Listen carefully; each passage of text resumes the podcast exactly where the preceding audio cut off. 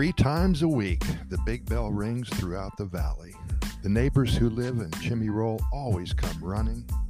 We've all seen those old westerns on TV. The men are all mending fences and roping cattle.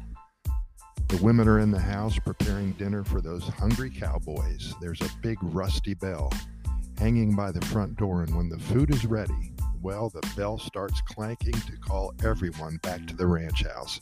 It is time to eat. The food's on the table.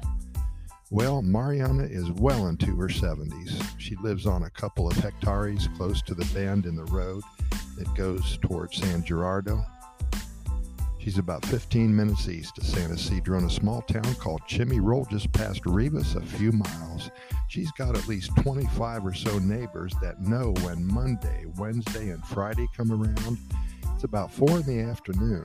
They're going to hear the bell ring. This is the signal for all of Mariana's friends and neighbors to beeline it directly towards the picnic table by her back door. And the closer they get, the better it smells. you see, Mariana, she's been baking bread and making fruit preserves for over 20 years now. She actually purchased a commercial oven with the money that was donated to her by all of her neighbors. She bakes over 20 loaves of the best bread you've ever tasted three times a week. Sometimes she'll add spices from the garden in the dough.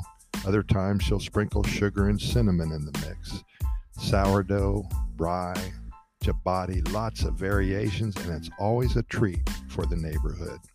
In addition, she'll have lots of blueberry and strawberry jelly waiting for them.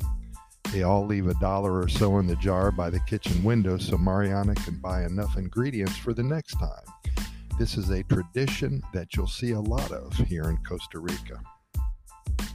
Neighbor helping neighbor, sharing the bounty of their gardens with those who are a part of their lives. The neighbors will invite Mariana and her husband Carlos over on Saturday and Sunday mornings for Gallo Pinto to kind of repay the debt. It's a give and take that is so prevalent here in the land of Pura Vida.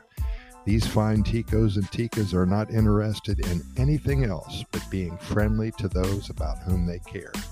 It's the Pura Vida way of life. Thanks for listening. We'll see you tomorrow.